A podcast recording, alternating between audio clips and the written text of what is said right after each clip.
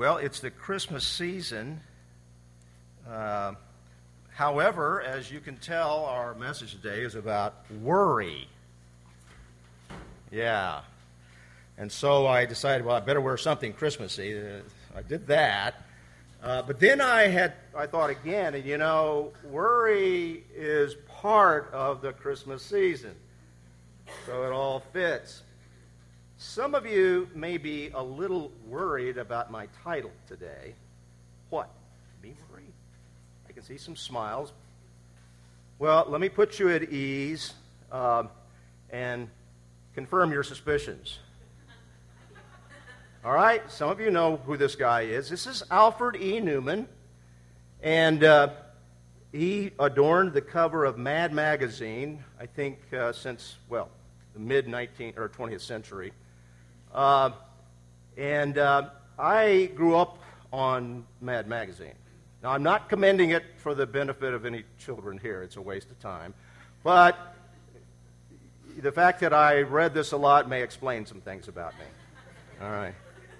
So, but there's, there's a little bit of history here. You see, this guy, this face, has appeared in periodicals since the uh, 1870s. Let me give you an example here. I think we've got it. And so uh, this is an earlier one. Uh, and uh, when Mad Magazine wanted a poster child, they used this image or something like this. But then they, they wanted something more. And so they commissioned an artist to come in and put something in that face that was more than goofiness. It was something behind what appears that tells you that he knows something that maybe we don't. So let's go back. Oops. Yeah. Look at those eyes. All right? He's got some reason for saying, What? Me worry? All right? Well, uh, I can't pass by this opportunity here. You see, reading Mad Magazine had a benefit. You could keep up on current events. It might be a skewed version for sure, but they were current. Nothing passed by the, the folks who put this magazine together that wasn't commented on. All satirical, uh, a bit irreverent from time to time, uh, but uh, you could know what was going on. So let's take a look at some of the more current images that have adorned the cover of the magazine uh, so you can get an idea about this particular thing here. There you see Old Mitt had a problem with percentages back in the 2012 election. And how about this guy? Uh, yeah, he's got uh, what may worry about the economy? Or who can forget old W? All right. Laughs, okay. All right. We, we have actually have a passage today we're going to deal with. So, so, okay, that's your fun. Let's move on and look at it today. Uh, we're in uh, a, uh, a forever series on the Sermon on the Mount, and we're in Matthew 6, starting at verse 25, where it says, Therefore I tell you, do not be anxious about your life, what you shall eat, what you shall drink, nor about your body, what you will put on. Is not life more than food, and the body more than clothing? Look at the birds of the air.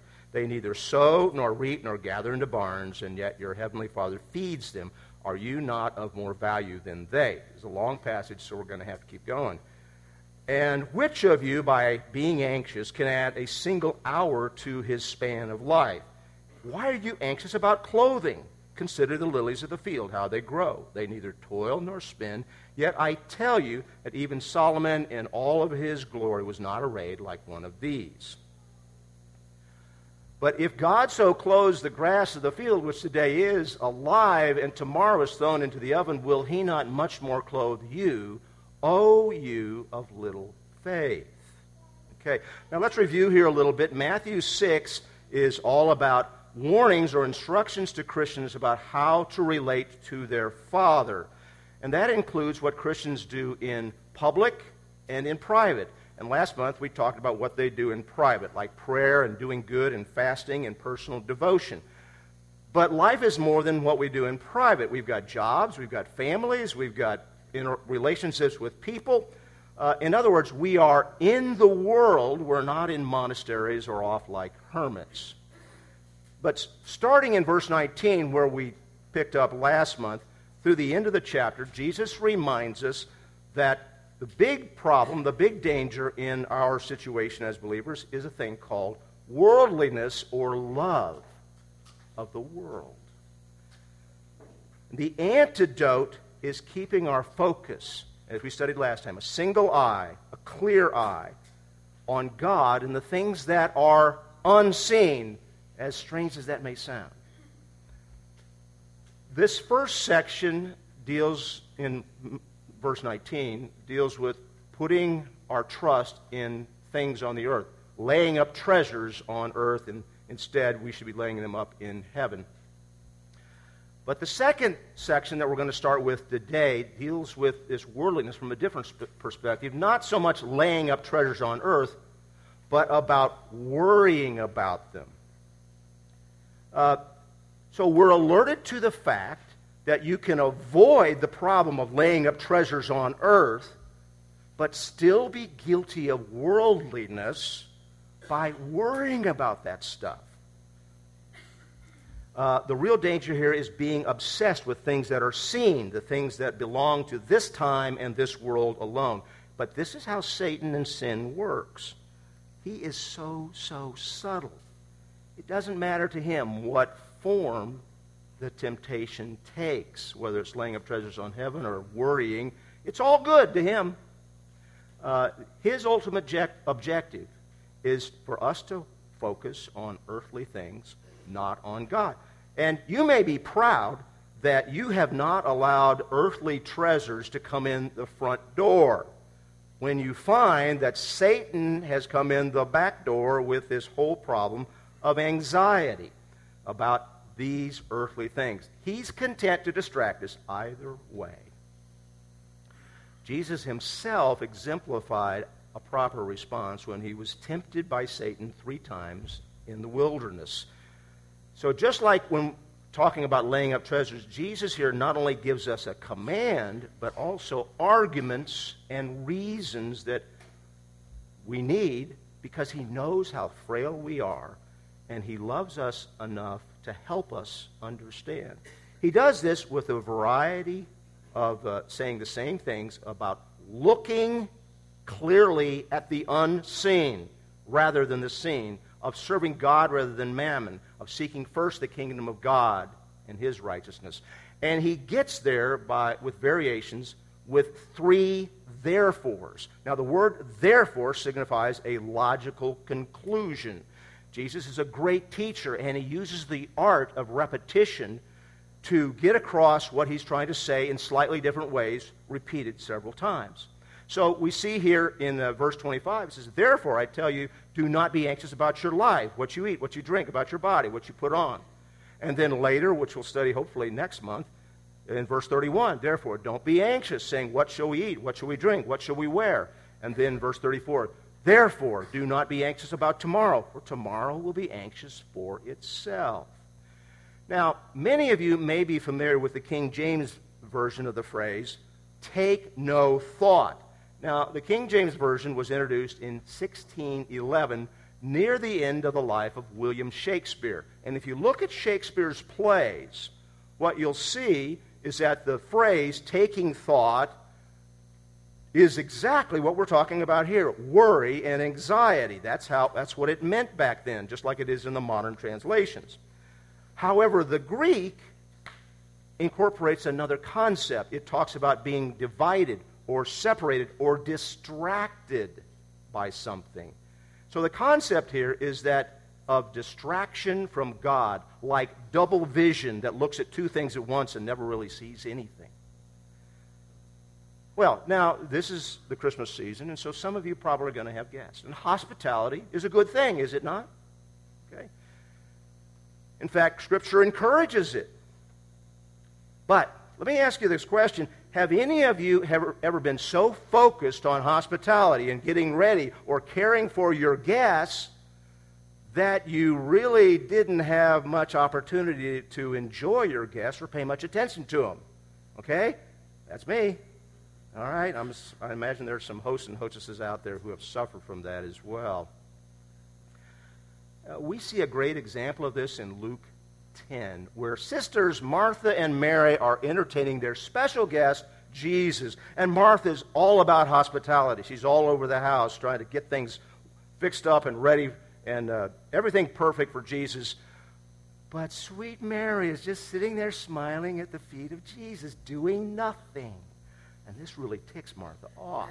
So she goes to Jesus and asks him, Why haven't you, why have you allowed her to do this? And his response is, Martha, Martha, you are anxious and troubled about many things.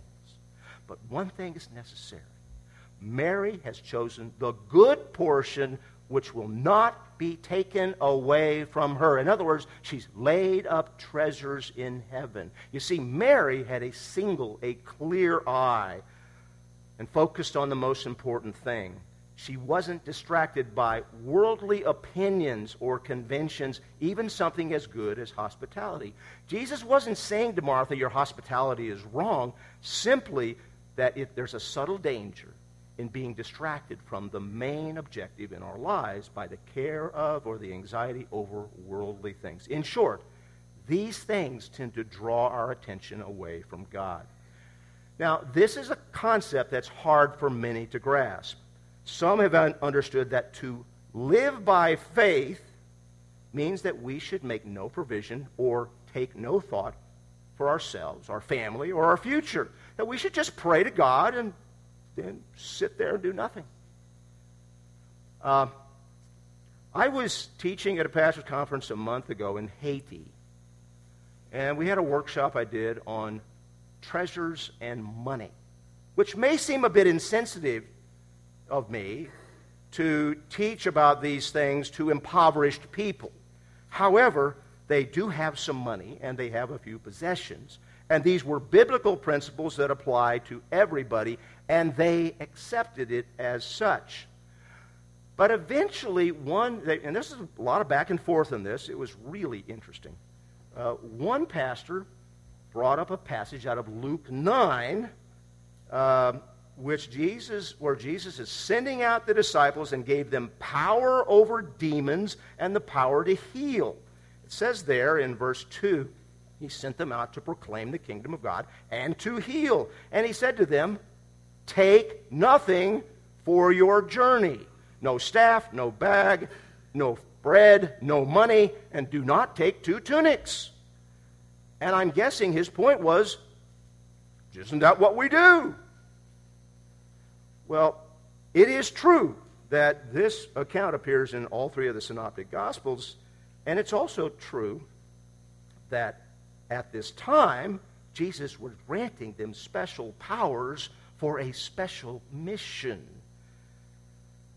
The point here is that people can sometimes take God's word and misconstrue it to stretch it out beyond what the context of what it's intended for. And if you look at the context of what Jesus says in Matthew 6, not to mention the rest of the teaching in the New Testament, you can understand what it means to take no thought. Consider the bird argument that Jesus himself used. It's true that birds neither sow nor reap nor gather in barns, and it's true that the Heavenly Father feeds them. But it is not true that they simply sit in their nest and, by faith, wait for God to drop the, the, the worms in. Okay? Uh, in fact, the word is filled with exhortations to sow and reap, rec- or commends the ant for preparing uh, for the winter in due season the problem with the I live by faith, not work approach to life is a little thing called the curse in Genesis 3. Uh, it pretty much consigns mankind to living by the sweat of his brow, aka hard work. Okay? Now, Paul found some of these folks in Thessalonica uh, who, he cons- who considered themselves extra spiritual and they proclaimed that the Lord's return was imminent. So the spiritual thing to do was to stop working and simply wait for him. Okay? We're in Second Thessalonians 3. Paul's response Oh, you don't want to work? Fine. Then you don't eat. Now, taking into account the distinction between those who will not work as opposed to those who cannot work, Isn't that a simple solution for our welfare, pro- welfare problem? Just think about it. And the Haitians understood that very well because they don't have any government support. Paul also takes up the theme of not taking thought in Philippians 4, where he says, Do not be anxious about anything, but in everything by prayer and supplication with thanksgiving, let your requests be made known unto God. So, in light of Paul's own teaching, he does not condone idleness, nor does he encourage simply praying and sitting there with your hands outstretched in expectation. No, this is a warning about worry and anxiety which is our tendency. In fact, worry is one of the most natural things that we do. And if I may say so, this is most evident with women. Now, was that a sexist comment? Well, um, if sexism is unjustifiably distinguishing the genders between the genders, I would contend that our common experience verifies this statement because truth is a legal defense to a charge of slander, okay? All right. I would add that the basis of the claim I just made is found in the nature of the feminine spirit. Because women are natural nurturers. And they're concerned about those under their care, whether it's for safety or for health or for whatever. And so they naturally are more vulnerable to worry in this particular area. Men, as natural protectors and providers, are not immune from worry either, just perhaps show it less. So if there is a difference between the genders, it is because, hold your seats, God made us different. Okay? Now think about the alternative. Would you really want us to be the same? I say, Viva la difference, right? Amen? Amen. All right. Bottom line here all of us, all of us worry to some extent. And worry can be born out of our care and concern for others. But here, Jesus warns us against being controlled by, weighed down by, enslaved by worry or fear. He knows it's part of our nature, so he repeats the warning three times. He starts with a general command, and then he gives us reasons for keeping that command, just like he did when we discussed treasures. The command is we're not to worry, be anxious about what we eat, drink, clothing, basic needs of life. This is comprehensive, it applies to all mankind. He has given us life, each with distinct personalities, and we live our lives through these earth suits. He then gives us reasons or arguments to support the command, just like when we discussed uh, treasures. Not because he's obligated to give us a reason, but because he loves us enough to help us understand why this is so important to our existence. Jesus uses an argument called, in logic, a fortiori. A fortiori, from the greater, from the stronger, impliedly to the weaker. Uh, so let me give you an example here. Uh, if I can prove to you that um, 3 sixteenths is shorter than 730 seconds on a yardstick, and I've done the math, it's true, okay? Then it's easy for me to prove to you that 3 sixteenths is less than a yard. Get it? All right. Well, how about this one? you got to be a little older to remember this. This is Mikey. And when they rolled out Life breakfast cereal. They had to come up with something to get people to try it, and so they had a commercial with a couple of older siblings looking at the new cereal that mom brought home from the grocery store and wondering whether they should try it. And then they look and see their solution. There's little Mikey, the toddler, who doesn't like anything people put in front of him, so they slide the bowl over to Mikey, and Mikey garps it up. So they figure if Mikey likes it, it must be good.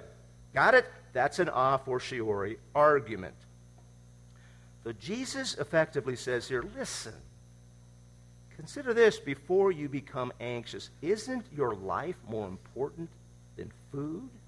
Isn't your body more important than the clothing you wear? Did you create yourself? I didn't think so. And if the Father gave you life itself, the greater gift do you really doubt by your worry and your fretting that he's going to deny himself and his own creation of its very existence? Sure, we must sow, reap, gather into barge. We must provide for our own because God has decreed that's the lot of mankind. But Jesus promises us that there will always be enough to keep us going, guaranteed until our purpose here is completed. Paul says in uh, Romans 8, He who did not spare his own son, but gave him up for us all, how will he not also with him graciously, how will he not also with us, with him graciously give us all things? Now that's an a fortiori argument. Did you see it? Well, if not, maybe this will help.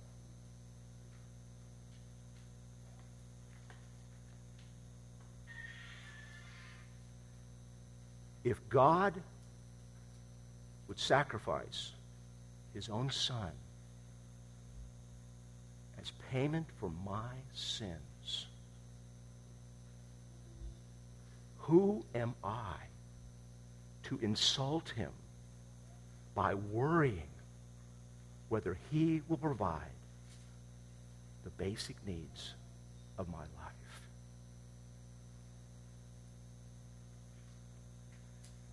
This takes us to a what we call a first principle. It seems so obvious, and yet is for, it is forgotten by most of us in our crazy, confused world. The vital truth is that all we have in this world is from God. It's all a gift. So let me ask you some serious questions here. How often do you thank God for the gift of life? Is it possible that you have a Sunday view that you share with people around us that does not match your Monday view? Has the world affected your belief in this area? Because some scientists say otherwise. So, do any of us reserve a latent or hidden belief that there may be a better explanation? Does the scientific explanation dampen our thankfulness, perhaps? Consider this scientists and the rest of us can observe and measure certain things. So it is possible to objectively know something. In other words, I think you know right now that I'm up here babbling on. You know that, okay? Unless we're all crazy. You know that. But there are other things that we cannot see or measure because they're not physical. Okay? Maybe it's emotion, maybe it's information or intelligence, or for us, maybe it's spiritual forces. Still, there are other things like events long ago where there are no eyewitnesses still living and we have to rely upon the accounts of other people. Or perhaps before man, there were no witnesses. Okay. Well, scientists call their explanations for the things that are not seen, for whatever reason, things that cannot be measured, theories. Okay? With me? So, the thing called macroevolution, the transformation of one species into another, which has never been observed and is not found in the fossil record, is referred to as a theory. But many, perhaps even people here, have been affected by this theory in their view of life. In other words, they become distracted by experts in lab coats or with a British accent. The Bible calls this being respecters of persons. Now, let me ask you this what mental process must one exercise in order to believe a theory is fact. If it cannot be observed and measured objectively, is it not of necessity faith? Okay? When we consider, though, the origin of the universe and how we got here, most scientists agree that the evidence points to a beginning. And this is borne out not only in what we see in the expanding universe, but also the theory of relativity. Both require a beginning. So scientists have, have pretty much accepted that there was a beginning. However, when you ask scientists how or by what cause the universe began, they have no theory, they have no explanation for a first cause. So there's speculation, but nothing that could approach a cogent theory. It's simply wild guesses. So it seems to me we've got two choices here. We may hold as true a belief or faith in a random, undirected, purposeless existence, the origin of which has no explanation. Or we may believe that we are here for a purpose. God created an intricate world. He set mankind in it, and He gave us all we need. Not just to survive, but to live with life. Live life with a purpose. Both views require faith. So, an objective question is which view better matches reality? A subjective question would be which view, under which view would you rather live your life? Okay. If you would turn to 1 Timothy 6, if you can. And in his omniscience, God knew that we would be facing this choice. Near the end of his first letter to his spiritual son, Timothy, Paul exhorts Tim, starting in verse 17. Charge them that are rich in this world, in other words, those who have more than they need, that they be not high minded, nor trust in uncertain riches, but in the living God who gives us richly all things to enjoy. And that they should do good, that they should be rich in good works, ready to distribute, willing to communicate, laying up in store for themselves a good foundation against the time to come, that they may lay hold on eternal life. In other words, to lay up treasures in heaven. But then, Paul concludes his warning to Timothy with a verse that's especially relevant to us today. O Timothy, keep that which is committed to your trust, avoiding profane and vain babblings and oppositions of science. In the King James Version, EV, uh, English Standard says knowledge, same thing. Falsely so called, which some professing err, some professing have erred concerning the faith. In other words, things of faith they call knowledge or science. When Christians become distracted by experts or any contemporary worldview that raises doubts about the biblical account, uh, what we're following are people with an ungodly agenda acting on a faith of their own making who cannot answer the first questions of life. Now, by any honest, objective standard, is that not a fool's errand? The point in this discussion is that if you choose the view that God put us here, then there should never be a day that we fail to thank God for this life, this temporal life, and all we need, all the basics food, clothing, shelter, whatever to sustain it. The focus should rather be on thankfulness than worry about these things. Jesus sums up his argument in verse 30 with, O ye of little faith. The term little faith here refers to our failure to understand and comprehend the biblical view of life as it is to be lived in this world. We simply do not think as we should because either because of distractions or because we fail to come to the right conclusion in order to grasp and understand this very basic and inescapable truth.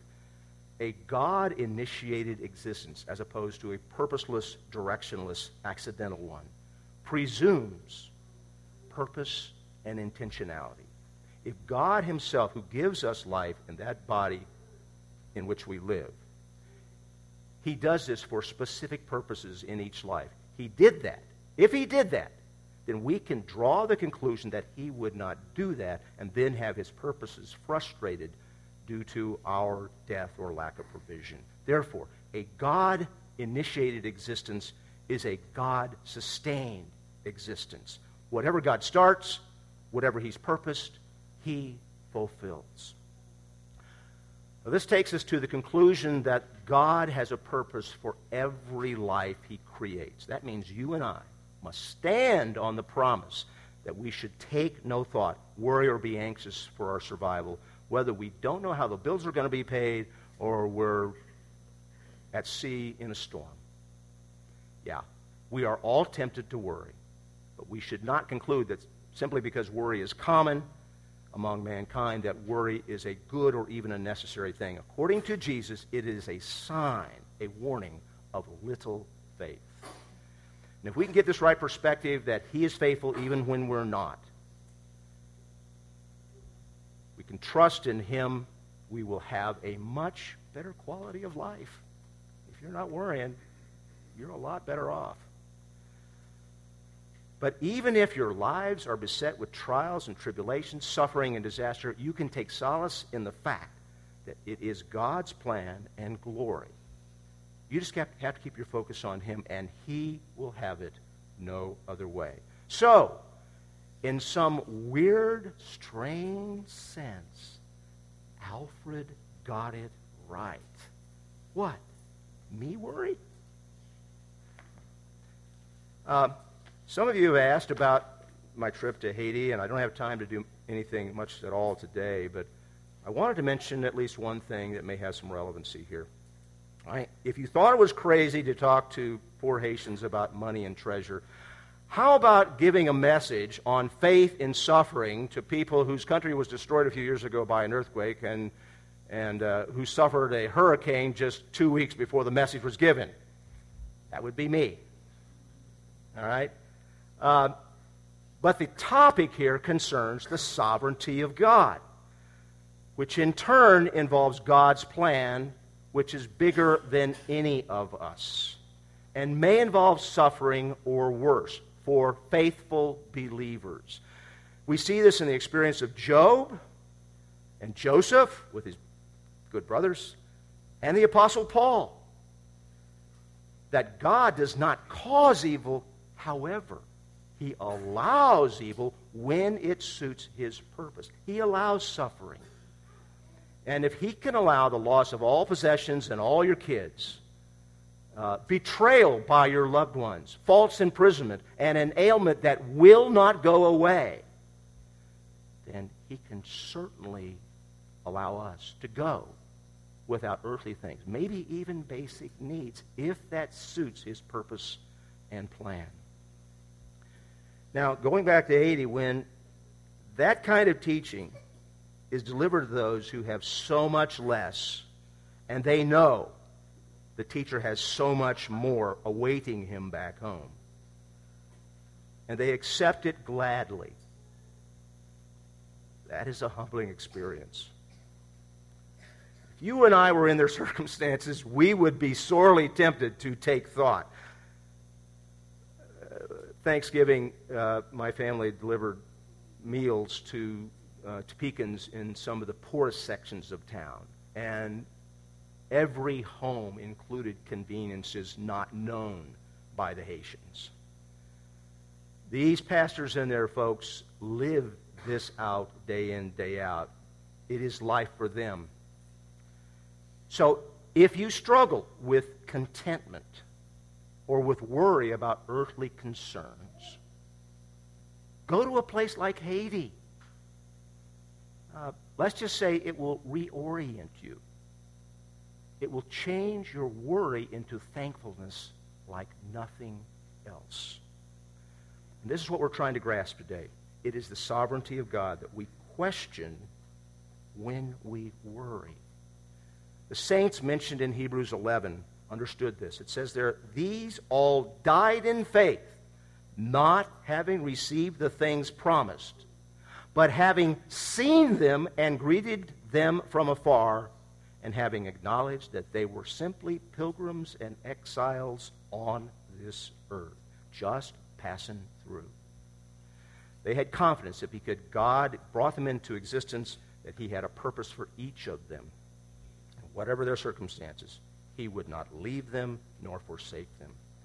They knew that He would lead them through this journey of life until their purpose was fulfilled. They knew ultimately He would then receive them into, to spend eternity in His glorious presence.